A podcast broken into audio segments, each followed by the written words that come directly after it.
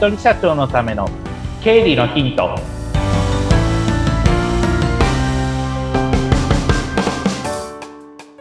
皆さんこんにちは。理財実践塾株式会社の池田孝之です。こんにちは。インタビュアーの水野紅子です。本日もよろしくお願いいたします。よろしくお願いします。さああの配信日が10月31日になってましてハロウィンですよ。あハロウィンなんだ。すっかり忘れてた人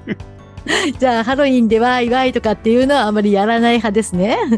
やらない派なんですけど、ただ、うんそういえばお客さんのところ行くとハロウィンの飾り付けしてるなっていうのには 気づいてたんですけど、まさか当日だと思わなかったので、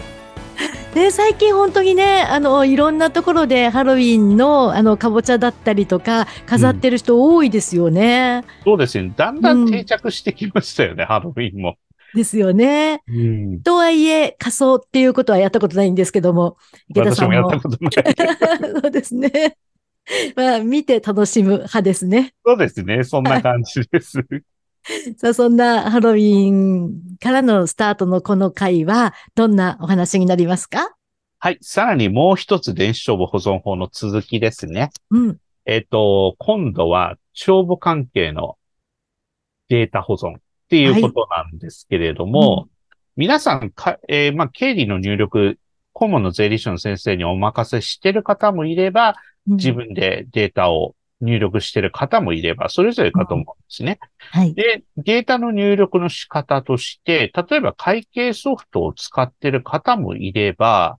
クラウド型の会計ソフトを使ってる方もいれば、うんエクセルでまとめてたり、中では手書きでまとめてる方もいらっしゃるかと思います。はい。で、ここでまあ言ってることは電子帳簿保存法ですので、えー会計ソフト等で作成している帳簿関係とか決算書類ととか、そういったものも電子データで保存してくださいねっていうことですね。はい。えーそれが出てきてますというところになってきます。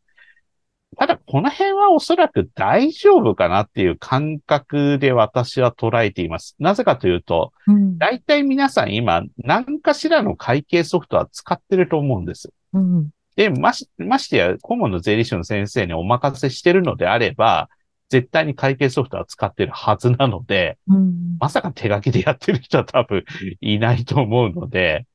だからもう、この辺のところの関係は、まあ、帳簿っていうのは、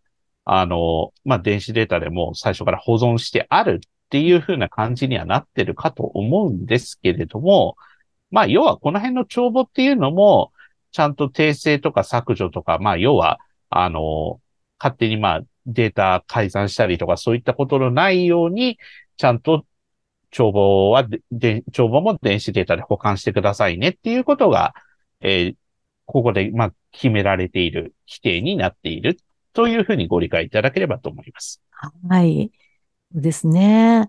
この辺は多分皆さんできてらっしゃるかなと思うので、誰かしらにお願いして帳簿っていうふうにやってるかと思うんですけれども、そうすると今度は、あの、合わせて考えなければいけないこと。これは、ちょっとここから個人事業主の方も想定して、えーお話をするんですけれども、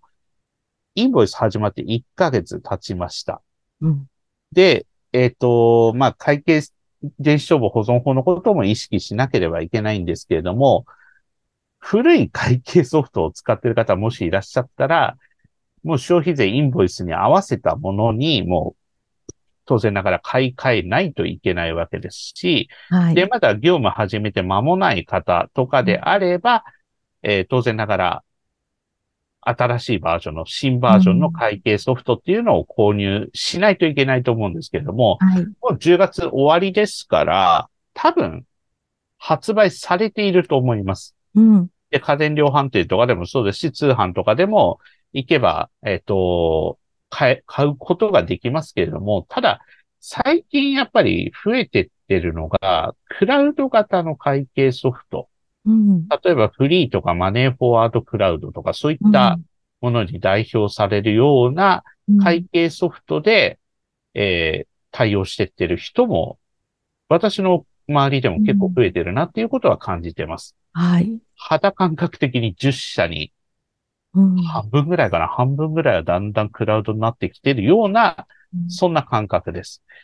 で、クラウド型会計ソフトにすることで、まあ今申し上げたような当然ながら帳簿、電子帳簿保存法に合わせた帳簿のところもクリアはできますし、うん。あとはデータが、まあどこからでも、まあ例えば移動先からでも極端なスマートフォンから見ることもできますし、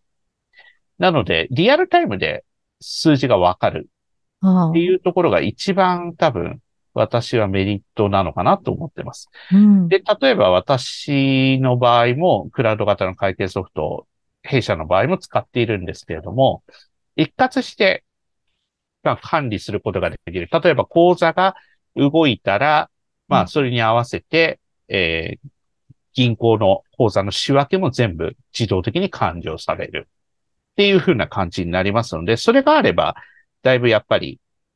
帳簿のその入力っていうことよりも、その入力されたものを見て、ああ、今こんな状況なんだっていうことを把握することができる。経営者にとってみれば、もちろんその数字の、その帳簿を入力するってことも大事なんですが、それ以上に時間使っていただきたいのは、今期まあどうだった、その利益がどのくらい出てる。現状で例えば10月末で、えー利益が例えば100万円出てるよ。それがじゃあ、本当に良かったのか、もうちょっとなんか頑張れたんじゃないのかみたいなことを、えー考えていただく時間に当ててほしいなというふうに思ってるんです。だからそういった意味で、えー効率化できるところっていうのはどんどん効率化していって、それの効率化の一例っていうのが、まあ、クラウド型の会計ソフトみたいな、そんな感じになっていくのかなというふうに思います。で、それを使えば当然ながら電子帳簿保存法の条件にも原則合致しているはずですので、はい。だからそういったところも駆使しながらやっていくのがうん、まあ、業務の効率化っていうところにもつながっていくんじゃないでしょうかっていうところになってきます。そうですね。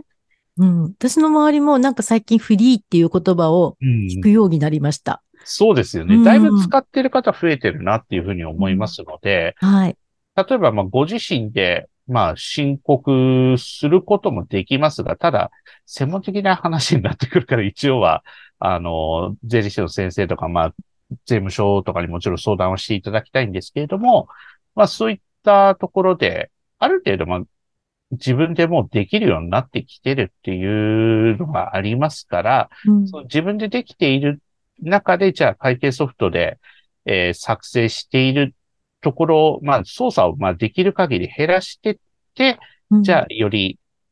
今まで経理に使ってた時間を、じゃあ違う時間に当てて、それで結果として電子帳簿保存法にも対応できてるっていうふうにするには、じゃあどうしたらいいのかっていうところで、もう今からでも、もし会計ソフトを昔の使ってるとか、全然今年から仕事始めたからまだ全然会計手つけてないっていう方は、あの、今から準備した方がいいと思います。うん。あの、経験上言います。あの、今から準備しようって言って、はいずるずると行くと、あっという間に年末になるし、あっという間に年明けになるし、うんあっという間に2月15日になるので、特に個人事業主の方、うん2月16から3月の15っていう風な時間の制約があるわけです。はい。で、特に、えっ、と、個人事、これ聞いてらっしゃる個人事業主の方、あっという間に時間は過ぎます。で、ですね後でやればいいや、後でやればいいやって言って、気がついたら3月の13日あたりになってて、やばい、どうしようって言って、えー突貫工事でまあ数値を作っていくっていうことになるんですけれども、もうでもそれだと、もう電子帳簿保存法も始まってますから、うん突貫工事でなんとかなるかって言ったら、電子帳簿保存法でちゃんとやんなきゃ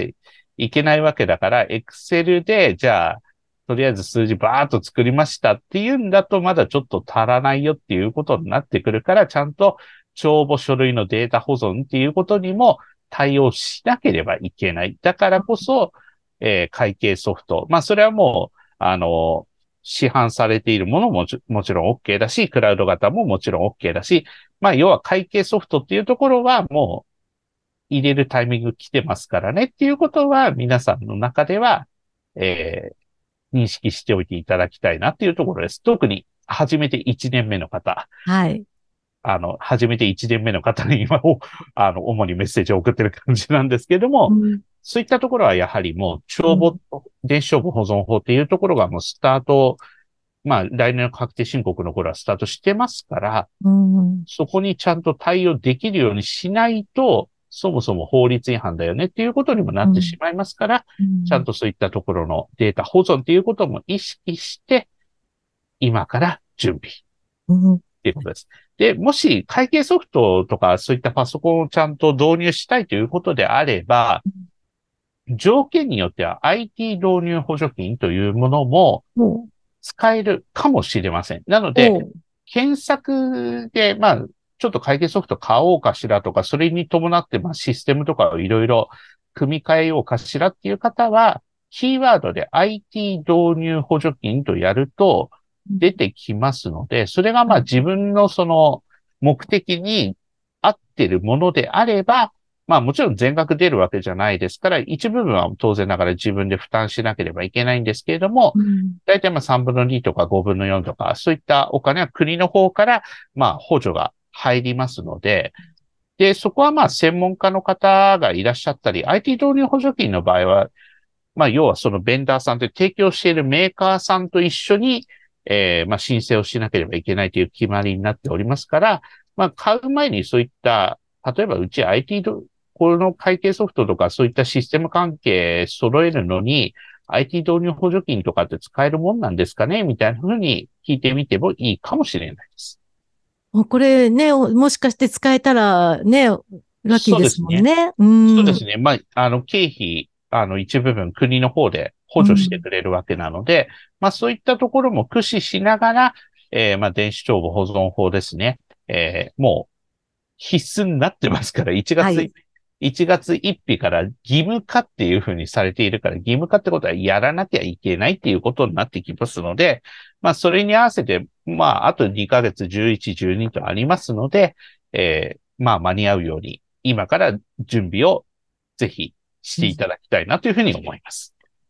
あの、私の知り合いでも、その古いソフトだったので、新しく変えるにあたり、今いろんなのが、いいのがありすぎて、うん。決まらないんだよねっ て確かに。言ってましたけど、うーん。でもまあ、それぞれあるんですかね、使いやすいの。そうですね。使いやすさって多分皆さんがそれぞれ見慣れてるものもあったり、例えば会計業務の経験が長い方だったらこっちのソフトの方がいいよって方だったり、逆にそういった経験が少ない方だったら別のソフトがいいよとか、あとはまあ操操作それほど多くなくいろいろとその